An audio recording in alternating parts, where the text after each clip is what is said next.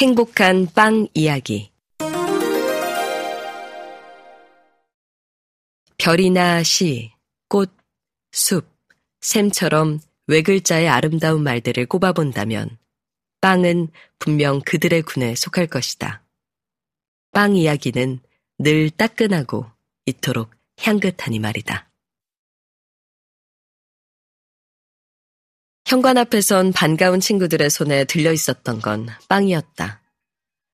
늘 만나는 가까운 사이라 차린 것도 없이 밥이나 먹자 불러 모은 점심이었는데 염치 없게도 예쁜 케이크랑 소담한 빵봉지가 그저 반가웠다. 달콤하고 말랑한 케이크는 그날의 디저트로 쓱쓱 잘려나가고 둥근 빵은 식구들에게 자랑할 요량으로 한 조각 뜯어 맛보고는 아껴두었다. 수수하고 담백하면서도 깊은 맛이 났다. 친구가 한창 재미 붙여 만드는 중인 천연 발효종 빵이라고 했다. 둥글고 완벽한 모양의 표고버섯처럼 근사한 십자칼집을 머리에 이고 중간중간 건강한 크랜베리가 쏙쏙 박힌 이름도 어여쁜 깡파뉴였다. 유명한 베이커리의 빵처럼 고운 줄무늬도 두르고 있었다. 이스트와 천연 발효종에 대해서, 건강한 빵과 맛있는 빵에 대해서, 갓 구운 빵의 위대함에 대해서 이야기는 끝이 없었고 우리들은 동그란 빵 앞에서 그저 소녀처럼 즐거웠다.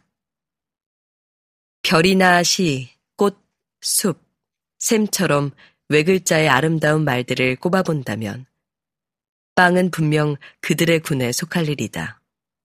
빵 이야기는 늘 따끈하고 이토록 향긋하니 말이다. 깡파뉴란 프랑스어로 시골, 들, 평야 등을 의미한단다. 그래서 이름 그대로 시골빵이라 부르기도 한다. 요즘은 이 시골빵 하나로 인기 방송 프로그램에 소개되기도 하고 줄을 서서 사는 맛집이 된 베이커리도 몇 군데나 있다. 자극적인 맛은 철저하게 배제된 짠맛, 단맛이라고는 없는 고지 곧대로의 맛이 캉파뉴의 매력인가 한다. 재료가 연상되는 정직한 맛이니 좋은 재료를 쓰는 것이 중요하다. 비슷한 부류의 다른 빵들처럼 자르는 순간 마르기 쉬워서 손으로 뜯어먹는 것이 좋다고도 한다. 연한 갈색빛의 겉부분을 가르면 부드럽고 하얀 속살이 나온다. 그렇게 갓 구운 캉파뉴는 무엇과도 신기하게 잘 어울린다. 진한 커피나 부드러운 차, 새콤달콤한 과일과 조금 과한 치즈나 와인 등 짝을 가리는 법이 없다. 몇 년 전 개봉하여 조용히 인기몰이를 했던 해피 해피 브레드란 제목의 착해 빠진 작은 영화가 있었다.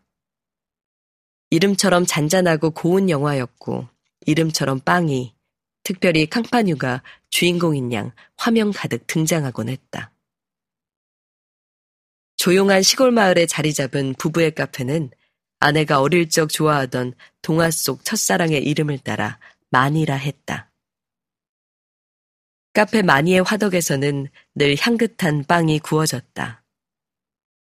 삶이란 주인에게도 손님에게도 빵처럼 달콤 쌉쌀하고 때로는 단단하고 질깃하게 씹히는 고단하고 작은 만찬가도 같았다. 식탁에는 빵과 함께 스프며 향이 좋은 커피, 그리고 새고운 작은 요리들도 올려졌다. 정성껏 만들어 따뜻하고 즐겁게 먹었다. 바구니에 가득 담긴 빵은 화면 밖까지 향기를 풍기는 듯 했고, 빵 가르는 소리는 맛있게 바삭바삭했다. 특별히 영화 속 주인공이 밭드 한가득 안고 나오는 갓 구운 캉파뉴 덩어리는 무척이나 근사했다. 친구가 구워온 둥근 빵처럼 십자 무늬를 머리에 이고 예쁜 줄무늬를 음전하게 두르고 있었다.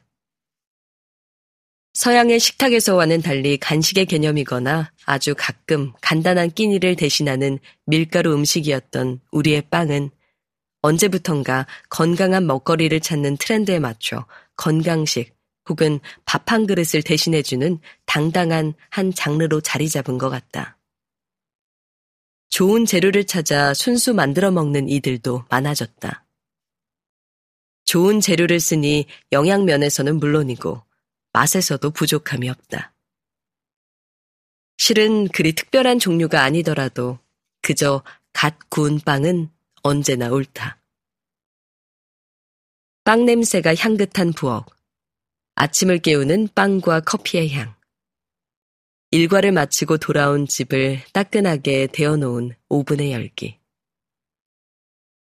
시대가 많이 변했다고는 하지만 아직도 기꺼이 동의하고 싶은 따뜻하고 즐거운 빵에 대한 환상임을 인정하지 않을 수 없다. 아침 식사든 오후의 티타임이든 적당히 저렴한 와인 한 잔 넣고 즐기는 저녁 식탁이든 이제 빵이 어울리지 못할 자리란 없으니 빵과 음악도 언제나 그럴듯한 짝이 된다. 혼자 있는 시간엔 분위기 있게 잔잔한 피아노 음악이 좋겠다. 슈베르트의 즉흥곡이나 슈만의 소품, 리스트의 종소리처럼 맑은 La campanella.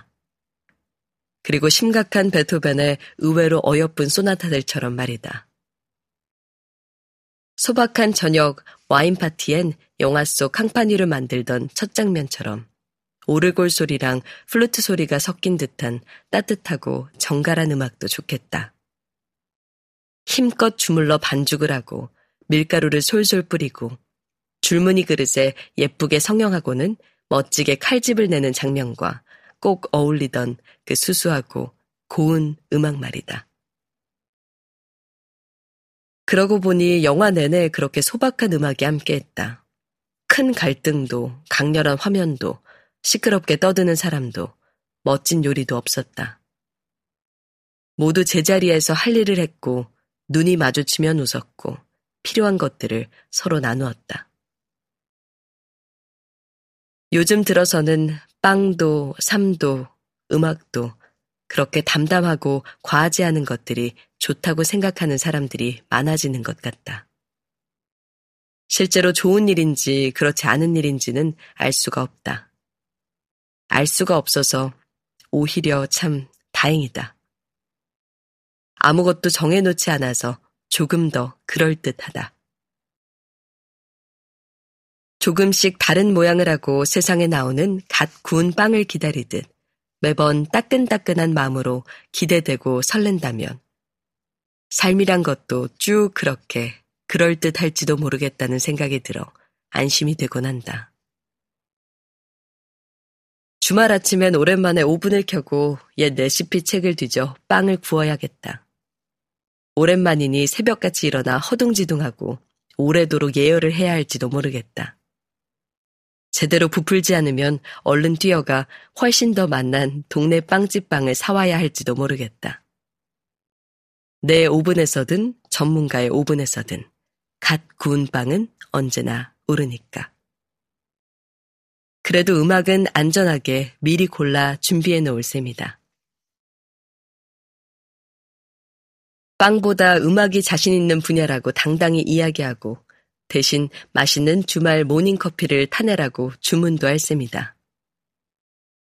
아직은 싸늘한 이른 봄의 만찬, 음악이 있는 식탁, 즐거운 이야기가 자분자분 펼쳐질 작은 만찬들이 기다려진다. 종종 갓 구운 따뜻한 빵이 함께한다면 더 바랄 것이 없겠다.